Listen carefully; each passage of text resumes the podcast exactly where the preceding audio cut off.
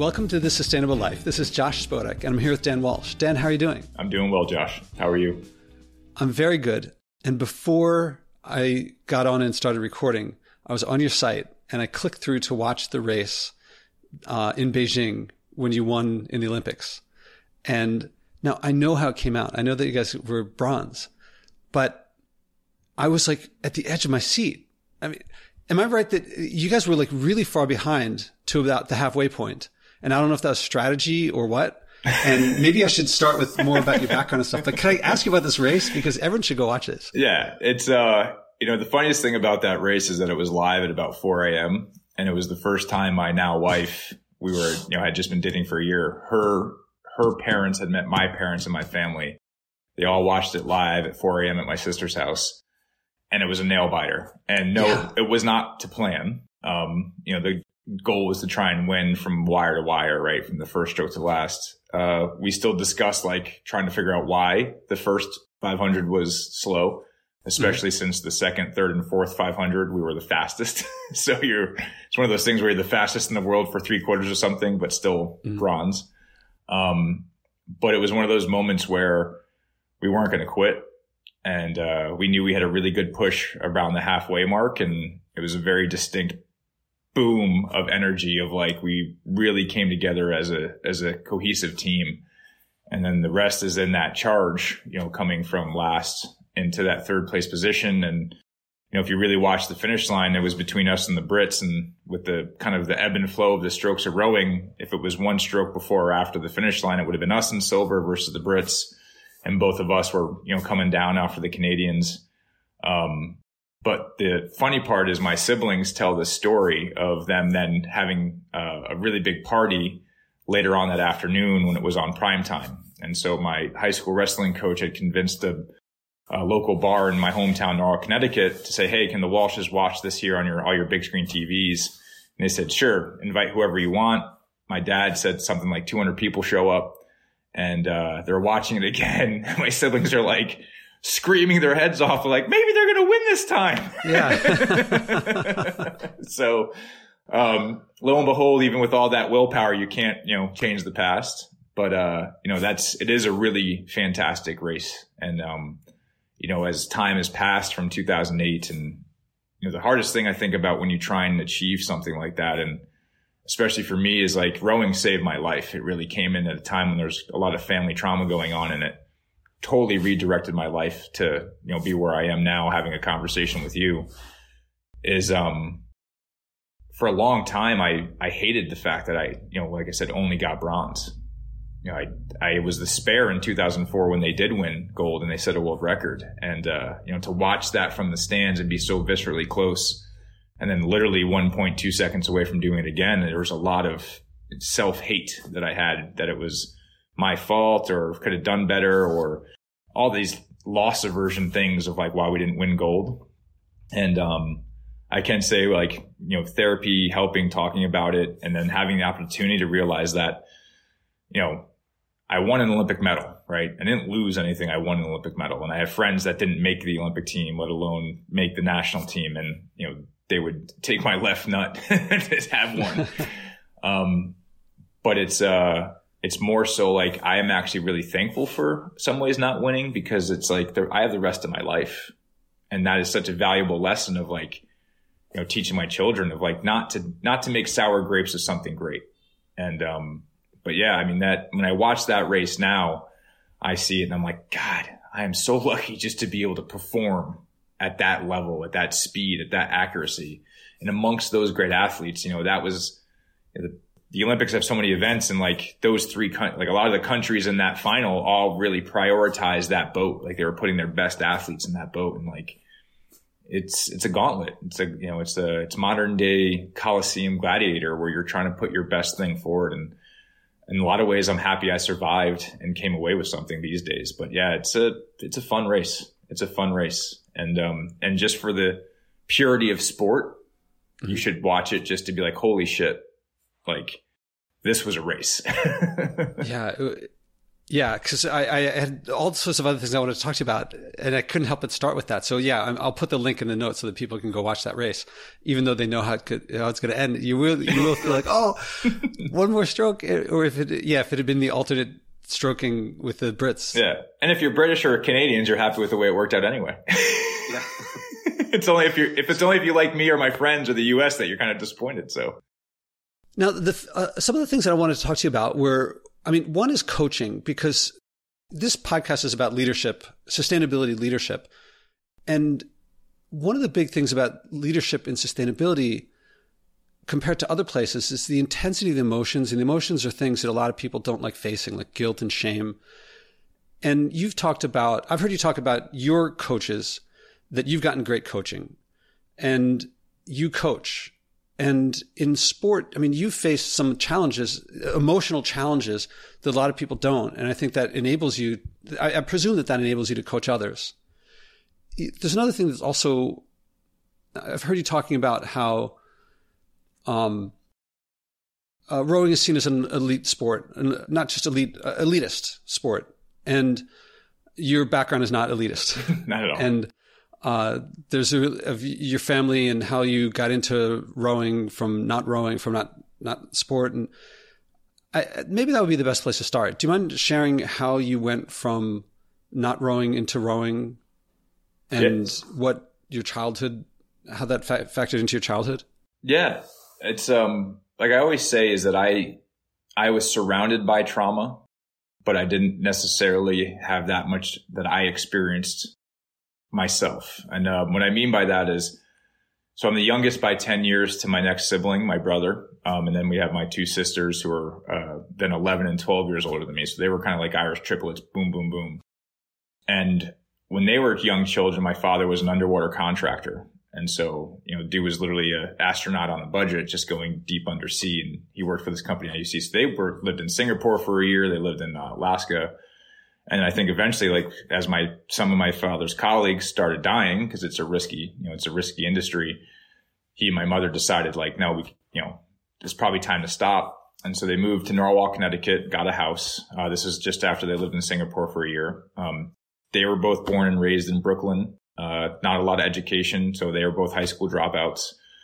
Um, and it started off with my cousins that were still in Brooklyn my two older cousins got involved with drug dealing and drug addiction, alcoholism. You know, alcoholism was rampant on both sides of the family, not necessarily like my parents. Um, and that starts to trickle in. And so my oldest cousin, Michael, had, uh, his, his addiction to heroin and, um, violence had gotten so bad he took his own life.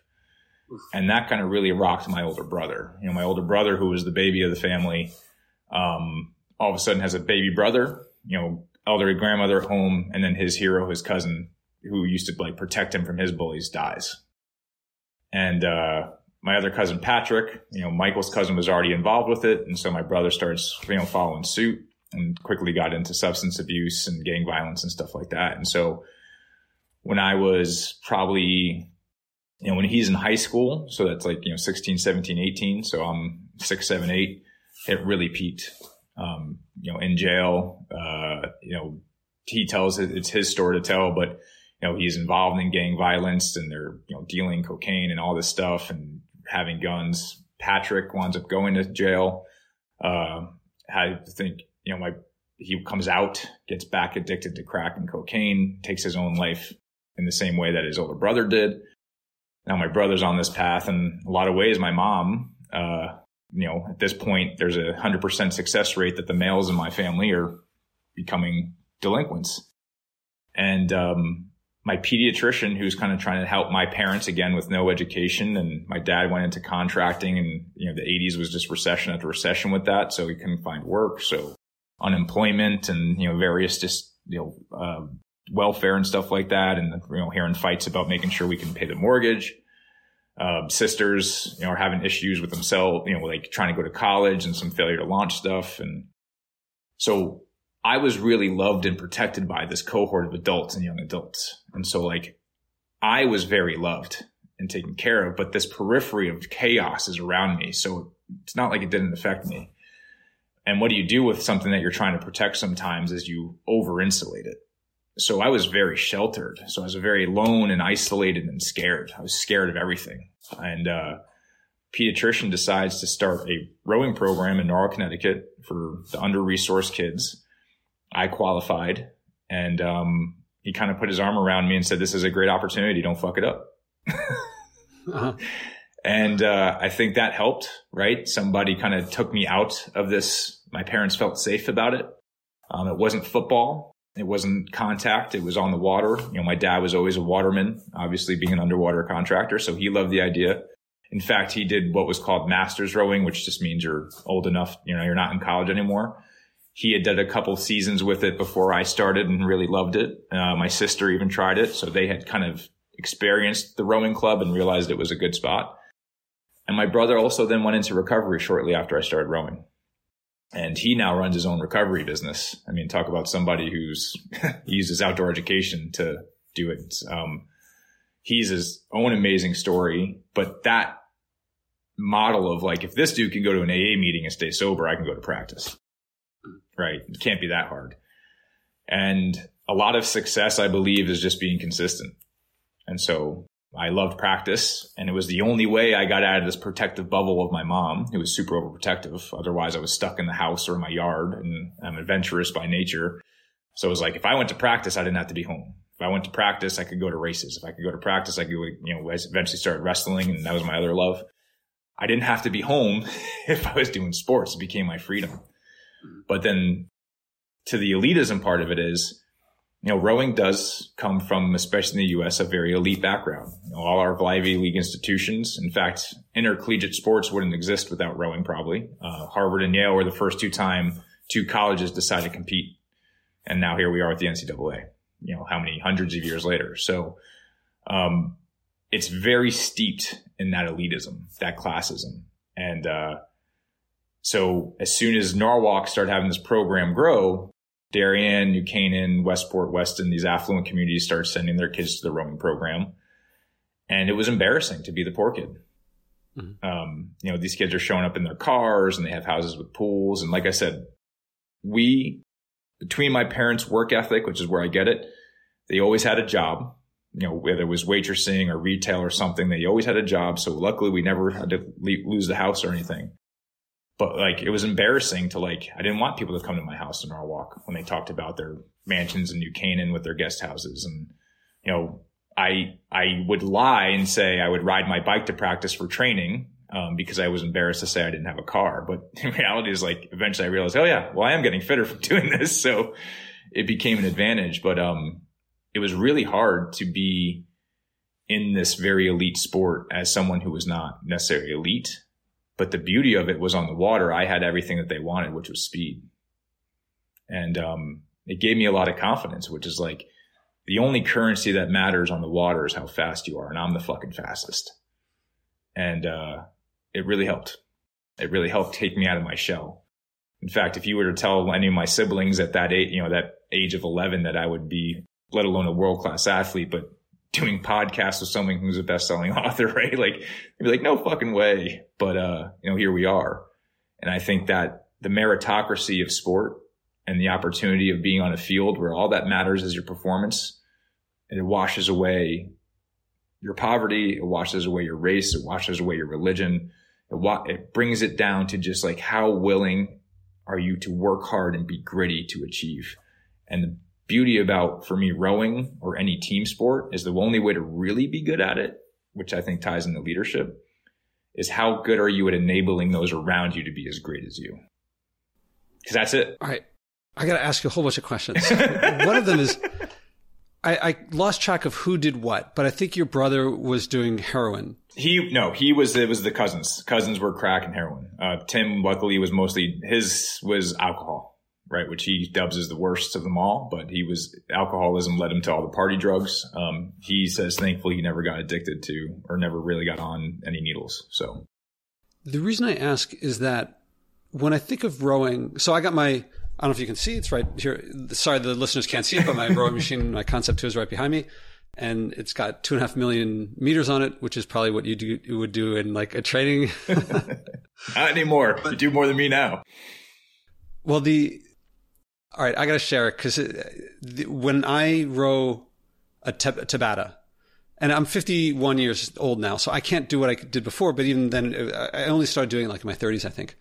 But um, I feel like I'm going to die. I feel like my lungs are going to like come out, and I feel like I mean it because it, it it gets everything right. It's like it, it's the most whole body thing, which means there's nothing that breaks first, which means everything you feel like you're dying. Is it like that? Or maybe you, you get past that in some way. No, rowing is a, I mean it's unique physiologically. It's a you know it's triple extension sitting on your ass. So it's like doing power cleans repetitively or deep squats repetitively or um, you know it's a very complex movement that goes across all joints of your body. Uh, you're using your legs as your prime mover right? So you're using your quads and your hamstrings and your glutes which are your largest muscles which consume a ton of oxygen and glycogen. Um, but then you're finishing it off with stabilizing through you know so there is no escape when you get good at it you just learn to endure more pain for less time. yeah, that's it's, so it's getting good at it doesn't make it easier by any means. In fact, it's um it's an exponential curve of suffering. now, the reason I ask this is that you were looking up to your brother as a source of inspiration. And the reason I asked about heroin, okay, so it's alcohol, but party drugs. If he was I'm guessing that he's getting his activity is in the moment while he's doing it, he's having fun. Something like that. It might be miserable for the rest of his life. And while you're doing what you're doing, you're feeling miserable. so do you see how there's this weird twist there of you're looking up to someone whose activity is to make life go away and yours is to get into it more? Yeah. I mean, I would have to say that especially once you start getting to the elite athlete standpoint, like that notoriety or the idea of being the best in the world becomes its own obsession slash addiction too. I mean, mm-hmm. there were there are times when I you know describe like you know how would you describe somebody that's you know living in couches and looking you know looking for change to pay for their bills and you know scraping together anything they could to eat. They're like, oh my god, that sounds like an addict. And I was like, yeah, well, we're an Olympian. like, you know, we have Paris coming up in a year and you're going to hear great stories about how athletes make shit money and they have to live in like 10 people to an apartment and they're scraping every penny together to pursue this dream. And, you know, it's just funny because it's not just my story, but there are plenty of Olympic athletes that do that for the glory of being the best in the world. And that somehow, you know, there'll be five or six athletes at NBC and whoever the flight, you know, the USOC dubs to be the chosen ones that will be millionaires. And, you know, they may have had that struggle at some point, but now they get all the sponsorships and they get all the TV ads and they get all the, and I get it. Like, you know, Kerri Walsh in volleyball was great and the track and field athletes are easy to film and Michael Phelps was a phenom, you know, obviously a phenom, but it's like there's, you know, there's 10,000 Olympians globally. You'd probably be amazed about how many US ones are in like in huge amounts of debt when they come out of the games, let alone the ones that don't make it. And so like there's this just really weird difference of like, but you want to be the best in the world, so you endure whatever it has to you have to do to get there. And the, that grittiness of like, fuck it, I'll find change in the couch to pay for my car payment so I can get to practice. If my car breaks down, I'll start to run. And if I can't run, I'll get a ride. Like you just, there's no quit. And so I think my brother and I connect, which is like, to your point is like I actually dove into wrestling and rowing because of how intense they were and how much they actually did hurt. That hurt felt good compared to the hurt of being alone and scared. Right? Like I don't think of myself as a tough person by any means. I think I'm incredibly vulnerable and and very emotional. Um like and uh I kind of just like those two sports because I was faking being tough. and unfortunately, it's kind of like you fake it till you make it. Cause you talk to like my teammates and people around me like, dude, Walsh is one tough motherfucker. mm-hmm. So yeah, I think to your point, like Tim was definitely numbing himself from some, his trauma and his pain, but I was too. I'm just, so I'm working on my book now and I'm talking about how I've been doing this series of acting on my sustain, uh, trying to live more sustainably. 10 years ago, I challenged myself to go for a week without buying packaged food. I made it two and a half weeks and I kept going and I like, I found out I liked the experience. Then I challenged myself to go without flying for a year and I've, I've enjoyed that. I mean, in ways that are, if you, if you want me to go into it, I can. Then unplug my apartment. So now my apartment, I'm in my 11th month with my apartment disconnected from the electric grid. And since I can't put a permanent uh, installation on my roof because I got a co-op board, they're never going to approve something like that. I get portable uh, solar panels and a battery, and I carry them up 11 flights, leave them there for a few hours, come back down, go back up again, get them. And people, they keep describing me as extreme. What I was just writing about was how when I'm going up and down the stairs, at first I felt like, okay, it's, um, I'm doing it instead of cardio. So I would take a little time from cardio and say the stairs count. Then I think it's kind of like a ritual. There's something I'm getting out of it that way. But then I started realizing that, like, I started thinking about athletes training and like, this is nothing. Like, imagine you went to the rowing to try to get on the Olympics rowing saying, I climbed 11 flights of stairs every day, twice. That would be like, that's nothing, right? I mean, that's it's so laughable. It, it's, and it isn't, it isn't though, because I like, it's different because you do, you would do a workout and then like we would go to worlds, okay, like the world championships. So there's a world championships every year. There's not an Olympics. And, uh, and everyone would like rush into the elevator, right? And be like, why are you taking the elevator? You're elite athletes. Like we're tapering. Don't want to, no, no lost, no, no lost energy. Don't want to get tired taking the stairs. We're tapering. Like we got to be, you got to be, it's like you still play the dumb mind games. It's like, oh, I'm at practice. I'm going to give it my all. Oh, I'm out of practice. I'm lazy as hell. like, uh-huh. like let's sit down and play Halo all day versus, you know, do something else. So it's a, I mean, in, in some ways it is a sustainability mindset. You only have so many resources to give and you want to be as efficient you can with those resources. But like you also have the freaks where, and I think I went into both camps, but to your point where it's like, if I was in a training block, okay, 11 flights of stairs twice a day was extra training. It was extra toughness. Um, you know, riding my bike to practice versus taking a car was extra, you know, extra training, extra practice. And I think it's like not to jump around too much, but like it segues into what I think is sustainability is like, you know, talking to you lots of times is like focusing on what am I gaining when I take something away. Yeah, that's to be okay. You're you're talking about what it takes to become an Olympic best in the world athlete. At the other end of the spectrum is pure self indulgent uh, addiction. You know, taking heroin, something like that might be the other end of the spectrum. But somewhere in between is, I think our culture has, is like, if it's, if something can be comfortable and convenient, go for the comfort and convenience. And I think that you don't have to try to become a great athlete just to recognize that there's more meaning, there's something in meaning and purpose working for something. And I feel like I'm, what I'm doing is, it's more than most, but that's the, the bigger challenge for me is not living sustainably. It's living sustainably in a culture that disdains sustainability. It's the friction with other people that's the big challenge of them calling me extreme when I don't think that I'm being extreme. And I mean, certainly if there's a big cultural shift and I could, I didn't have to go up the roof all the time. If there was a permanent installation and I just had wires bringing the power down, but I'm still down. I'm using like 5% of what I used to use before with no loss of quality of life, or gain of it how do we the coaching that I'm uh, what I, what I haven't been able to get to is where people look forward to. I don't know how to put it. It's like it's not like earning your energy, but it's you know like it's not just everything's handed to you. That is not a better. I, here, when I was a kid growing up, there were definitely kids in my class who were spoiled, and if you ask them do you want your parents to say no to you sometimes? They would say no. Of course, I want everything. Everyone else, and I hope I'm not talking about myself. I don't think I was spoiled. But I think if you ask anyone else would say their lives will be better, even by their own standards, if they have to be a bit humble sometimes, if they have, if they get told no sometimes.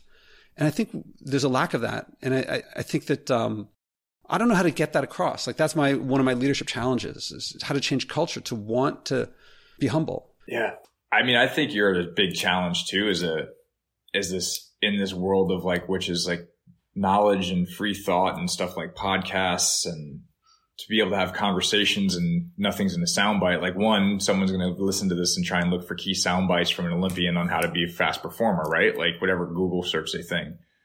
Um, it's like, it, you know, when you and I talked once too, it's like I asked you straight, like if you have kids, right? Like for that empathy bridge of what it's like. And I loved your response. You're like, just because I have kids, this means I don't have any more or less ability to love. And it's, um, I think it's the empathetic bridge of like, when I coach, especially young kids, and I coach young kids from affluent communities, is they almost have to be taught what a process is. And that is what the reward is, right? The reward is the work. It's not the result. Cause like winning is the cheapest fucking emotion you can have. You know, and I've gravitated towards it. Oh, I just want to win. I want to win. And it's like, it is an addiction. And it's like everybody wants to win. You can ask the biggest loser on the planet if they want to win, and they're going to say, Yeah, I want to win. But it's like, do I want to be in the process of winning? Um, because you are going to lose something, right? Like training for the Olympics is like, you know, eating 10,000 calories a day because you're a rower and you're six, seven. Like you risk losing weight, you know, well, everybody else wants to lose weight, but you gotta do it by work, you know, by going through a process. And it's like, to, I, I'm a little rambly here because I think it's really, it is a problem with where we are as a society because like comfort feels nice. Like that's yeah. where I am now is I am not in the pursuit of excellence outside of wanting to be a very present father and husband. That's it. Like that is my main motivation is I want to be here for my wife and children as often as I can especially for my children, because it's, this is the process of helping them become adults.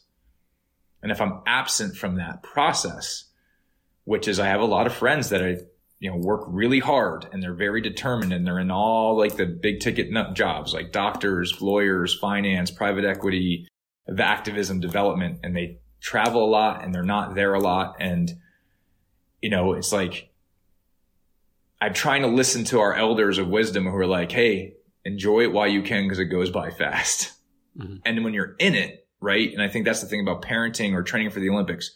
When you're in the gauntlet, it is extremely uncomfortable. You know, like my daughter the other day, who's seven, like she basically was like at the dinner table and just goes, I don't look like anybody else. And we're like, what's up? She's like, well, I'm ugly. And she's gorgeous.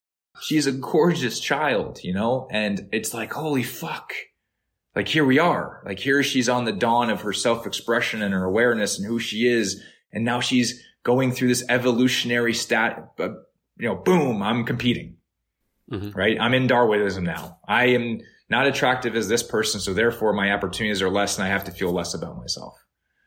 And it was so visceral. And, you know, I reacted by like stopping what I was doing, looking her in the eye and said, I don't ever want to hear you say that about yourself again. You are gorgeous. But I'm also very sorry that you feel that way because everybody feels that way about themselves sometimes. And I'm sorry that you're in this right now. But trust me, you are beautiful and you are worth something. And trust me, like look around. You are a beautiful human, my daughter Stella, and I love you. And I'm sorry you feel this way. Like I validated the struggle she was in. She was in the process of self worth. And I couldn't just give it to her and be like, oh, honey, you're pretty. Don't worry about it. Like I couldn't dismiss her. And I think that's where we have to be as leaders or as coaches is that we can't dismiss how somebody feels in the moment of their struggle, but we can't alleviate their suffering because that is their gauntlet. And that's this instant gratification that we're in is like, we're where we are because mostly people want to be warm and fed and feel safe. And like our food systems, our heating systems and our houses are designed to do those three things. It's just that like it's just gone too far. But it's those three things of like er, having to earn that makes it feel more like a home, right? Or having to work for it makes it feel more like a, you know, like a reverence. I think we've lost our reverence of the process. Yeah, I think that, yeah, we, the, it used to be something. I mean, if you wanted a meal, you had to climb a tree and pick it off the branches. Or you had to dig it out. Or you had to hunt it. And it probably, one of my phrases, home cooked tastes better even when it tastes worse. I find that to be the case. The IKEA, the IKEA furniture principle, right? Because like, you put it together? Yeah, nobody wants to throw it out because it's like, ah, oh, I had to work so hard on this thing. You know, but it's not like I used to work as a mover. Like they'll never survive the move. One of the challenges that uh, w- when you talk to your daughter, you have a one-on-one relationship with her, and a question I ask a lot of leaders is how much of leadership I ask of effective leaders, very effective leaders, is how much of listening, how much of leadership is listening. But I want to ask you something here that I, I presume that you knew part of knowing what to say to her came from you hearing what was important to her over the course of years leading up to there. And I presume that you'll keep refining based on listening. Yeah, I mean, I'm trying. I'm trying to take my parenting in the same way that I took my athleticism, and um, I wanted as much knowledge as I could get. Like I, that's why I studied athletic training, exercise physiology, is I didn't want somebody to tell me how to train my body, and they may have advice for me. Um, it's with parenting is like I try and read about parenting and I think coaching college athletes and adolescents also helped me like kind of prepare for the end game. Like I kind of saw the, I saw the final and all the questions, like what are the, what are the answers for the final? And now I just got to go back and study those. Um, or at least the subjects to help me. And so I think with my children is I let them lead. I let them lead me to, you know, what games do they want to play? And I try and provide them structure to fail, right? And be there for them during their failures and listen to what they feel like they're struggling out. And then other times I'm just like, figure it out. And I watch them from a distance where that I know they're safe, but they don't know that I'm looking through the window or something to, to see how they deal with their struggles you know, let them cry, uh, let them be mad at me. You know, my four year old called me the worst daddy ever one day because I told her if she didn't clean up the basement, I was going to put, take all of her toys. She didn't clean it. So I put them all on my shelf and said, they're my toys now. I told you. And she's like, you're the worst daddy ever. And my instinct was like, oh, my child's hurting. Let me give her the toys back. But like, I had to be stoic in the moment, like, and say, no, honey, I love you you didn't clean up your toys. And I don't use the word but. There is no but. Like it's pragmatic. It's like you didn't clean up your toys. I love you. They're mine now. And then redemption, right? I think redemption is the part of leadership that people miss is, Hey, you done fucked up. Here is your path to redemption. It's a little bit harder than what was originally going to happen because you ignored that process the first time. Now you, here's the next process to get back. It's a little bit harder. It's kind of like it's, you know, it's fictional, but Coach Carter with Samuel Jackson, where if guys missed practice, they had to do, you know, an insurmountable amount of push-ups and wind sprints and stuff to get back on the team. Um, and, uh, you know, the guys just started doing it. And then eventually, like the team did it to help alleviate the amount of the insurmountable things the team wanted to be part of. But I think that's, you got to have a redemption arc along with the work. And I think especially in sports, you know, sports are just the modern modern day hero's journey. Like, luckily, we don't have gladiatorial arenas anymore, and we don't have um, you know fights to the death of sport, and we're not doing knights in shining armor clashing, but we still like the hero's journey, and so there needs to be a redemption arc to that when you fail. When you skip the process for immediate gain, you have to have a redemption arc for that, and that's kind of what I try and do through my training programs, and I try and do it with my parenting. Does she have their toys back? Yes. she is she she is only four. So now here's a big challenge that when we're working one on one, it's different than when we're working one to many. And especially, I mean, in sustainability, there's a big challenge of something like 330 million Americans are living unsustainably and they're all reinforcing each other's beliefs of what I do doesn't matter and only governments and corporations can make a difference and the plane was going to fly anyway and things like that. How do we do it with large numbers of people? Yeah. I mean, that's, I think the success, I think the success that I had with the high school team, especially because the high school team that I coached was, um, first it was a subgroup of like, so the team that I coached, there was the, the heavyweight you know, boys quad that was the perennial national champion coached by the owner of the club. And they had won several national champions. And in fact, they had won back to back when I came in. And so then I was put in charge of the lightweight group.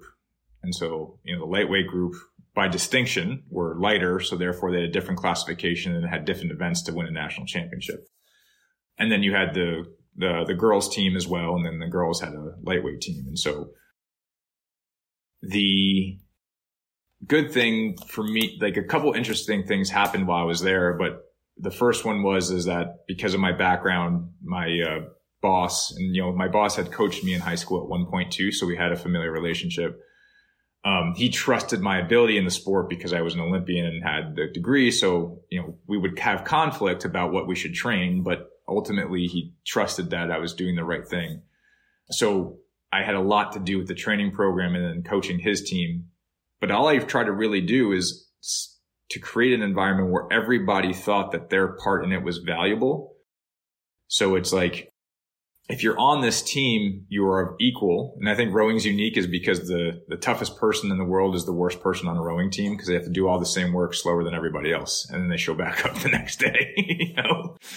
And it's something that I did not empathize with because luckily genetically I was usually, even if I didn't try hard, one of the fastest. So, um, but that's the, that's the part I think the first thing you need to do is try and there's always going to be the talented group that it seems easy for for that person that is working as hard as them but this doesn't have the talent to do it and make that person feel valuable. Like i think that's the that's the key to a good team is having everybody acknowledge that we are only as strongest as the weakest link.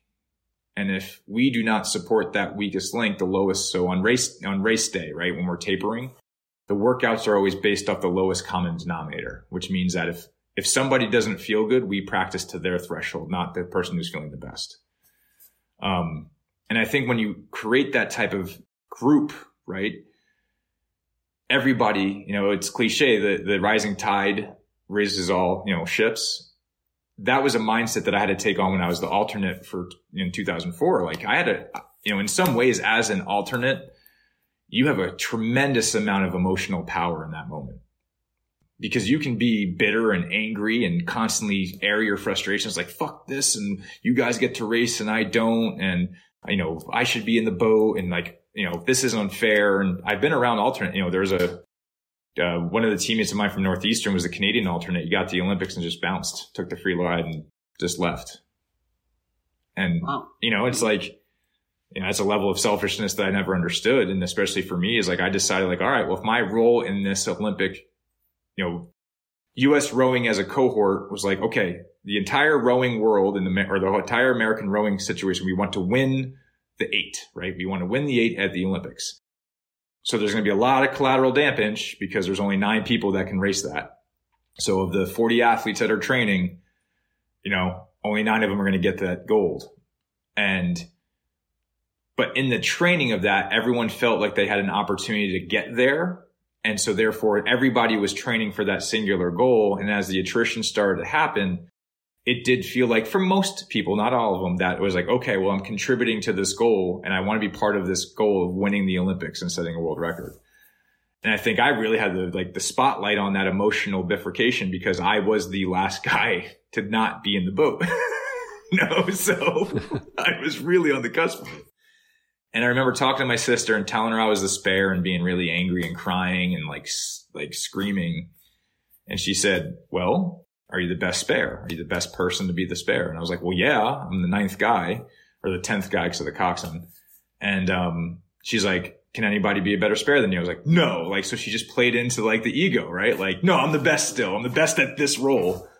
And I think that's the key, right? Is like, no, I wasn't good enough to be in the boat right? Or sure, maybe I was. I just there's only nine seats.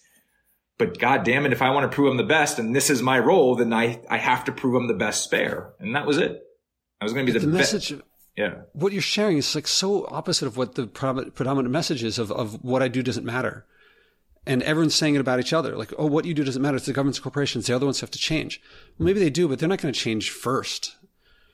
No. And I'm, so I'm, as you're speaking, I'm trying to think of like how to incorporate this in of of what you do matters. Everything, like, yeah. Everyone depends on if everyone. you're trying to be the best at something, anything, then what you do matters. It has an impact.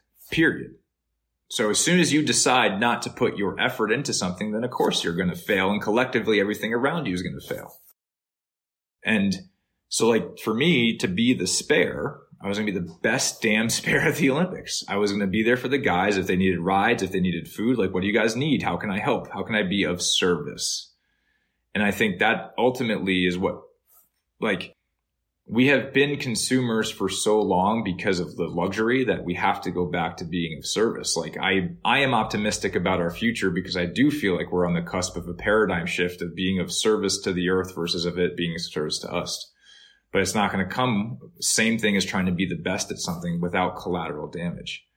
And I think that's what our goal is as leaders is like, how do we stop the collateral damage? And that's one of the things where like, as much as disagreements I had with my coach at the Olympic level is he made it very clear. He's like, look, if you want to be an Olympian, you're young, go for another one. Right. Or quit. But if you quit, don't complain because you quit. Right. Like he, he was already thinking about the next Olympics as in like, okay, I need to keep people engaged despite the fact that they're angry and they're angry at me. I think that's a tough thing about being a leader and a coach is like, you're to piss people off. like you're to, you're going to be a dream maker and a dream taker. And I think that, you know, too many coaches get caught up in having to feel like they're, they're they don't balance enough stoicism and vulnerability. I think that's the, the myth of our relationship with leadership in America is that we think it's all stoicism and no vulnerability.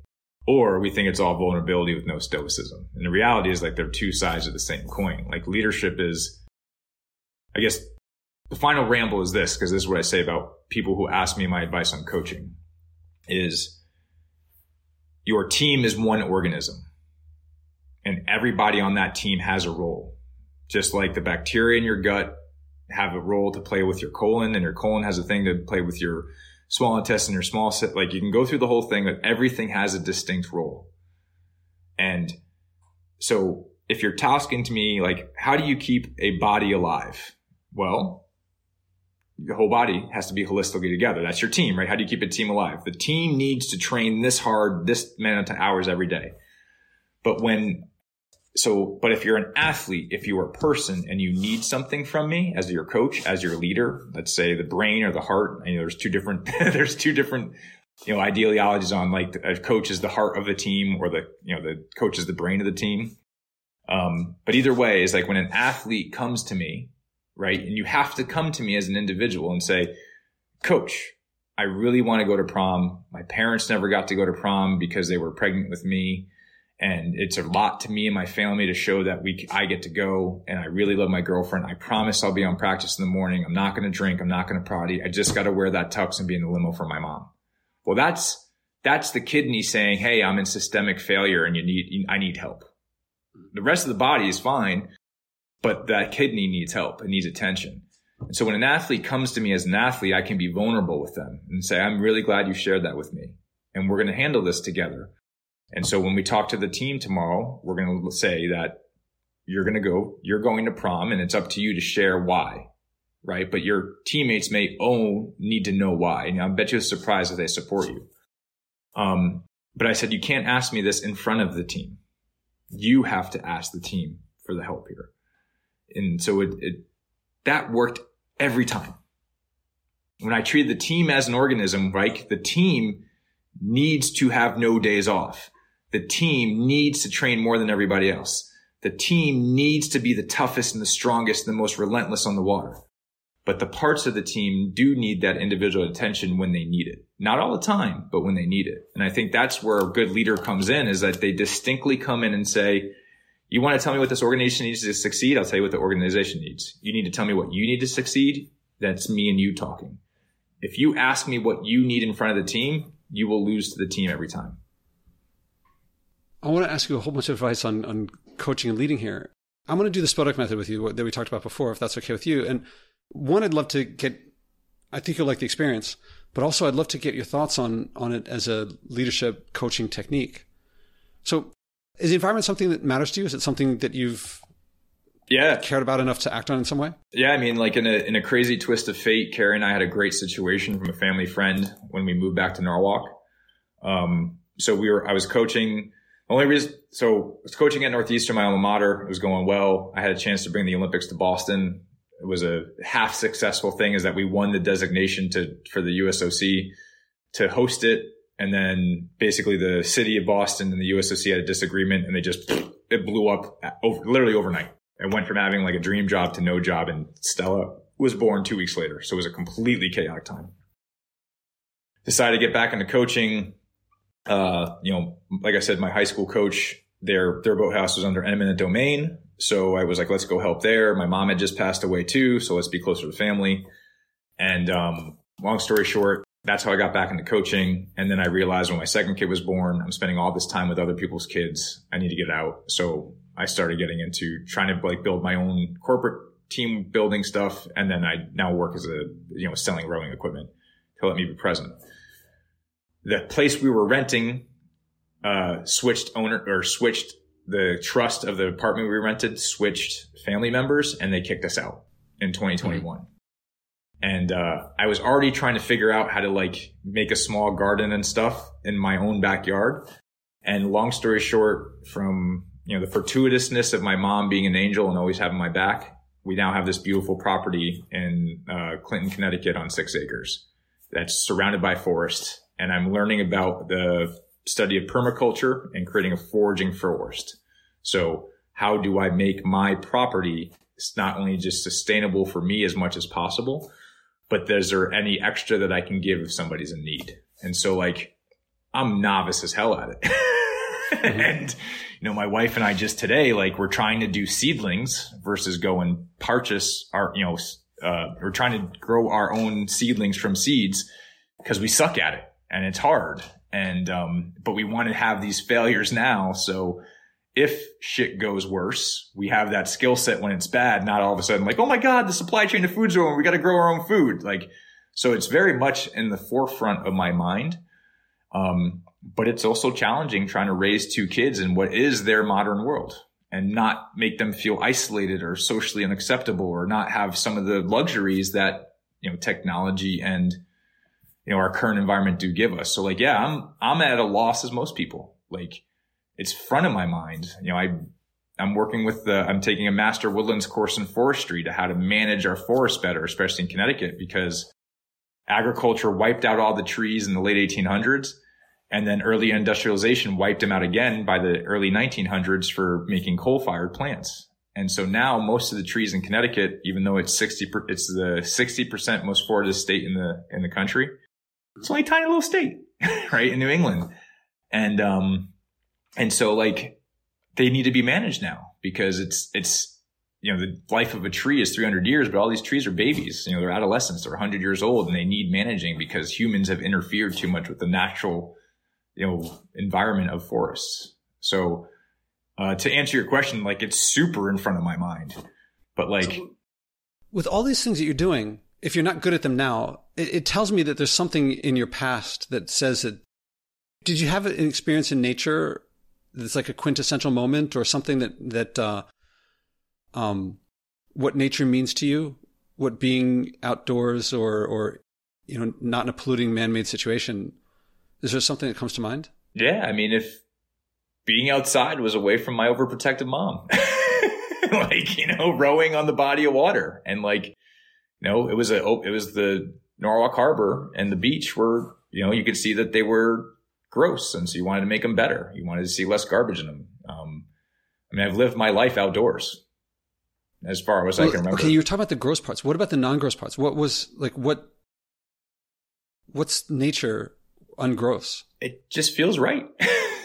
it's just like, I, I don't, I, you know, I remember when we first met, like looking at your story about the sled, you know, mm-hmm. and, um, it's, uh, it just feels right. And I think, I, think again, my brother comes in as an influence. Like it was outdoors that kept him, he loved being outdoors more than he loved using.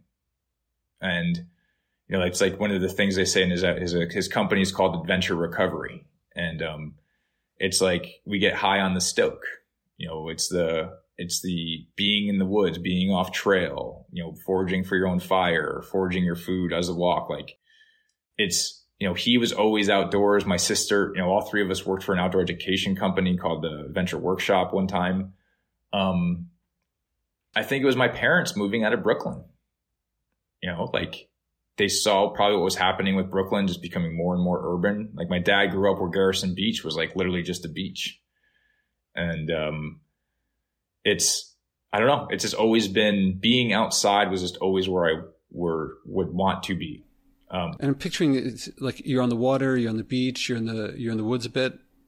Yeah, like is it a mix of those? It's all those things. Like I, we live on Long Island Sound in Connecticut, so it's really nice. Like you have Long Island Sound, which is a salt body of water, and it's tidal. So you and then mm-hmm. but you go you know 20 miles inside, and you're in the woods.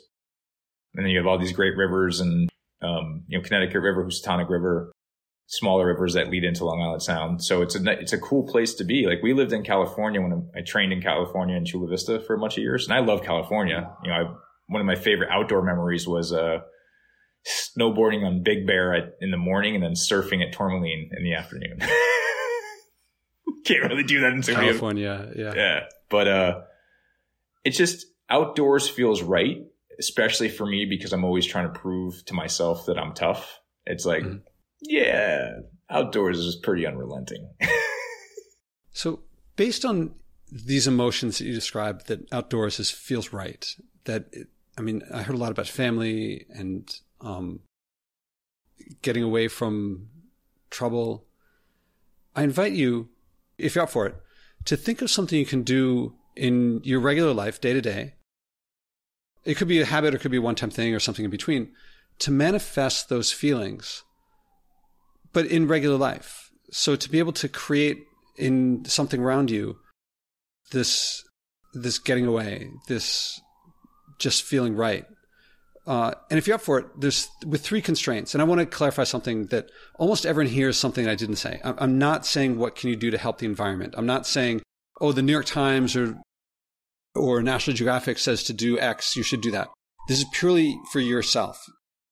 So uh, it's not to fix the world. It's not to uh, some obligation from outside. It's it's to manifest what you have, what you feel when you're in nature, but when you're not in nature, and uh, with three constraints. One is that you do it. Something you're not already doing. Something you do yourself. So not getting other people to do it, not saying, "Oh, I'll get my kids to do something," and it has to have some physical component so that when you're done, you don't have to measure anything, but you have to have some feeling of I left things better than I found them. And most people, actually, a, a, small number of people, when I say this, they're like, oh, you know, I've been meaning to do X for a little while. I'll do X. But usually it takes a bit of back and forth because people feel like, actually, because people are so used to feeling like, oh, I have to do this in order to, you know, save the whales or something. But this isn't that. This is. Yeah. Want to give it a shot? I mean, try and think of something that I do already, or, or am I we're creating something? Something that you would do to manifest those feelings. I mean, and afterward to share how it went. I mean, I'm doing that every day. I mean, that's that's this is this property for me. Yeah, so something new that you're not already doing. Oh man, I got to do something new. New. It's part of my issue. Yeah, it, it, it, can be at that scale, but it doesn't have to be at that scale. Yeah. Um. I mean, truthfully, as simple as this is for me, and it's like I'm the I'm so resistant to it, is I literally have to sit outside and meditate and not try and actively change my environment and just be at peace. Like mm-hmm. I already know like what I want to like that that to me is like and I have such a resistance to it. I just don't enjoy meditation at all. And I want to so bad. Did I hear right that it's something you want you've wanted to do but haven't done? I've done it. I've I've tried to make it from I mean, I grew up watching like kung fu movies like 36 Chambers and listening to Wu Tang Man and like admiring the samurai and like seeing every indigenous culture has some form of like altering your consciousness through breathing. And I just there's something about me that's so fucking obstinate about doing it. I just can't enjoy it. It's like it feels too much like and I want it to be enjoying. And it's like that's the same thing of like I, I don't even take my own advice. It's like, well, just enjoy the process. It's not the mm-hmm. end goal of the meditation. It's not the enlightenment at the end of the breathing. It's doing the breathing. And, uh, it's solely, and it's only for me. And I won't do it consistently. If you're implying that you might try that as your commitment slash experiment here, it might not work out, but it might. I mean, the, want to give that one a shot? I mean, does it fit the criteria? It's, I think the key for me is it's not, it's meditating outside. Mm-hmm. right? Because I always do it inside, and I think it's like I there's a it's like oh it's just so especially again where I am now. I literally have to step outside. I'm in nature. Mm-hmm. So, but I mean that's there's nothing else that drives me that I feel like that I not already doing or not at least trying to do, but I'm like, I'm also haven't put that much thought to it, right? Like you're asking me a pretty deep question for somebody that's trying to be pretty proactive of, and I am cocky enough. Like I've watched, you know, enough heroes journeys where I was like, I am trying to save the world. I'm trying to make my place a foraging forest to save the world for my kids. Yeah. I want to distinguish here. I'm not talking about that. I know you. No, I know. I know you're not. But I'm saying like I'm so wired in my head to yeah. think that way that it's like I'm trying to disconnect that that yeah. neural link of like, Josh is asking a very specific question and I'm refusing to let it click. As is everyone, because we're all, the, the predominant message is if it doesn't scale, if it's not huge, it's not worth doing. And it can't possibly be enjoyable. It's everyone's like, oh, I have to balance acting on, on the environment with the rest of my life. I'm like, that, that's a mindset shift in need of happening because if people think that interacting with nature is a burden, you can get compliance on lots of things, but they're, it's just going to reinforce that they're like, oh, if I have to do it, obviously I don't want to. And I'm trying to get that mindset shift of, of oh, wait, this nature is, is a joy. Right. It is. And so I'm, it's not to fix things. It's to manifest what people have experienced before. Yeah and that I, I think to me is like the first, you know, go with your first gut instinct is like, for me, it's to do, is to do nothing, right? Is to sit in, I crave contentment more than anything in my life because it feels when the moments that I have that it's really nice. And I've been ambitious to be the best in the world for so long. Like even the way I define being a father and husband is I want to be the best father and husband in the world. Like if there was a if there was a contest for that, like and I knew the training protocols for that, I would download it all and I would do it because I then I want to have the reward when I'm on my deathbed of being like, Dan was the best father and husband in the world. And it's such a aggressive way of looking at it. Whereas like truthfully the best way to be a father and husband is just to be here. Just be here.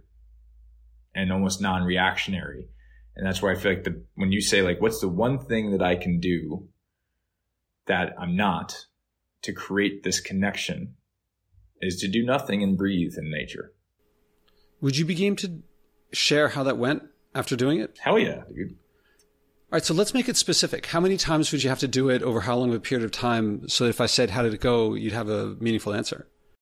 I think it needs to be, I mean, the same way that I would say I measure any change in a training program, it has to be probably at least 30% of the current workload right? And so, and you also have to figure out if you can't, if you're already maxed out, what would you remove from that? So, I mean, I'm going to have to play less God of War Ragnarok, unfortunately. well, actually, that there was one thing I had to go through, and, and there's one of the points is uh, one of the constraints is you have to leave something better than you found it. Right. If you're not drawing power and instead you're sitting, then it meets that criteria because right. sometimes people don't have that doesn't work in. But if, if you're in, not playing video games and something is turned off that would be drawing power, and instead you're sitting in nature, it fits all three criteria. It's you doing it. It's something you're not already doing. I also wouldn't probably stay up as late, and I would wake up earlier, more productive. So I mean, it's it's a it's literally a no brainer. And it's like the funny part is I already feel that. but you want to play, Danny? You want, you know, it's just funny. It's it's the same thing with the training program. It's uh, it's like it's why I, you know, it's why I like talking to you, and it's why I think this works is because it's like it forces you to be vulnerable and stoic with yourself. We all know the best thing about being a coach is when you go to the athletes and you say, "What do you need to be to do better? Like, what do you need to do to be better?" And every athlete knows and it's usually the one thing they don't want to do. so how how when should we schedule our next conversation to hear how it went? Um, I mean, I would say with something like that, probably two to three weeks would be enough to feel a visceral change if I commit to doing it three days a week. Okay, because that's so, about thirty percent of a week. It's a little bit so, less. little bit, a little bit more. What I like to do is make it a smart goal. And what I, I'm hearing like you're nailing it down. Like you're like three, at least three days a week for two to three weeks. Yeah. And do you need reminders or when you say it, like you? No, if I'm, if, again, because like this is the beauty of teamwork and leadership. Mm-hmm. If I'm saying I'm doing this for this podcast or for my new friend Josh or for his goals, I am going to be more accountable for it than if I'm doing it for me because I'm being of service to you. And, and that's the fucked up thing about it, right? Is like, it's not, it's to help me be better, but like, that's right. It's to help me it's be a mix better. of both, right? Like I, I led you to it. Yeah. But I think you're not doing it for me. No, I'm going to do it because it's better for me. And if I'm, and here's a reality too. It's like a, back to leadership teams. Like if I am up, if I am my best, I am then able to enable the ability of others around me to be their best.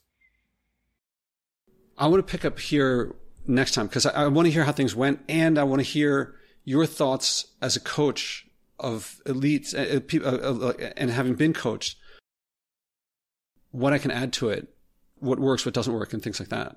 Yeah. So, um, after we record, but before we hang up, can we get out the calendars and set a time? 10 4. Yeah, sure. And can I just, I, I'd love to pick up here next time. Yeah. Anything to cover before wrapping up here? No, I, I mean, mostly I think that one of the, I think one of the tough things that I've realized too is becoming, for me, becoming an Olympian has felt organic through the whole process. Especially was, you know, I am the only born and raised Olympic medalist. I think the only Olympian in Norwalk, Connecticut. Like when I came home with the medal, there was another woman named Marie Mortel and she had a gold medal in swimming from, oh man, she was older than me. I forget which games. But she wasn't born in Norwalk. She had moved to Norwalk later in life. And I think after, after she had already gone to the Olympics. And so they rightfully so honored her as at this dinner. They, the town threw me a dinner, right? Like, and that's the crazy thing about it. It's like I have government proclamations and I got to shake a president's hand and like all that shit when I say it out loud is like, God damn, that's pretentious. like, because I was just, I was just a scared poor kid that just didn't want to be home. you know what I mean? But it's as you become who you're becoming and you forget that you're, you're very lucky to like thread this needle of doing something that other people can. That's the one thing that I feel is is difficult, you know, even for you, like to connect with you is like, I am intimidated to converse with you because you're brilliant, man. You know, you oh. have a master's in, and you have a master's in, in astrophysics and you have an MBA and you're like, you're doing, you wrote so many books and it's like, you are a doer in your own right. I think for me, I never want to be poor again. Getting evicted two years ago, even though we weren't poor and obviously like we're to buy a house, you know, we, we couldn't be, but like, I have so much fear of not earning enough money. That is, that's what holds me back. And to get money, you have to be ambitious is what I feel like, you know? Um, and so I guess like having these conversations with you, I think what's important for guys like you and I is like, we have to, we have to figure out a, the best way possible to bridge the expert gap. So we don't seem like zealots and it's all about us and that we know everything. In fact, like the key to, to making this work is to show that we want to learn as much as they do. Like that I as a teacher or as a coach wants to learn as much as you do about an athlete. Like I see this as a symbiotic relationship. Yes, I have experience that can help us lead us to get our goal, but I need you to be open to teach me about you and your motivations and your desires so I can best use my experience and skill set to let you get to where I am. Right? Maybe not physically or with the accolades of the Olympics, but like with the fact that like, hey man, you are chasing out, you're trying to suck the marrow out of life somehow. And whatever it is that you want to suck the marrow out of life in, whether it's sustainability, whether it's being a parent, whether it's like, how are you doing that? And how are you taking people with you? Like, I'm very upset that my hometown has not created a varsity rowing program yet at one of its high schools. You know, it pisses me off. I'm also not actively working every day to do it, but I, you know, part of the delusion was like, oh, if I do this, it's going to make, give more opportunities. And that's, And that's the other thing that I'm doing. I work with my buddy Arshay Cooper, uh, who was in a documentary and wrote a book called The Most Beautiful Thing. They were the first all black rowing team out of Chicago at the same time I was doing it. And the irony is he and his group of like under resourced, poor kids, impoverished in gang life in west side Chicago, right? Like Norwalk's a small city. You can walk from the poor side to the rich side in no time. You lived in Philly. He lived in Chicago. Like he had to walk blocks to see another white person, right? Like a city is just the scale of a city is just so much more in, in the diversity of it. And here he is. I feel more connected to him in the rowing world than all the people that I look like. Mm-hmm. And so I've always like, I'm in this really cool place where I feel like I'm a bridge. I'm in this bridge where I feel like I have the ability to make my sport look more like my country at the next Olympics. But I just want to be there to be that bridge for Arshay. That's it. I don't want to, I don't want to be the guy. I like the fact that Arshay, like Arshay is the guy. And I just love being of service to him for this. And that's, I, yeah. I'm on the edge of my seat. There's like a cliffhanger. so anyway, there's, there's so much I want to follow up next time. So like what I want to do with you and with my to like to ask you, your being of service to me is like if this method helps me refine my skills to be a, of better service in my projects, then I owe it to myself to work on myself. To be continued. To be continued. Dan Walsh, thank you very much. Thank you, Josh. How many people are bringing a message of joy from what everyone calls saving the environment, but I call the future? Step by step, this podcast is creating a culture of joy, community, and connection around sharing and acting on our environmental values. Again, there's no profit in buying and wasting less, but we'll all love our lives and relationships more when we do. I can use your support. Please donate at joshuaspodek.com slash donate. Again, that's joshuaspodek.com slash donate.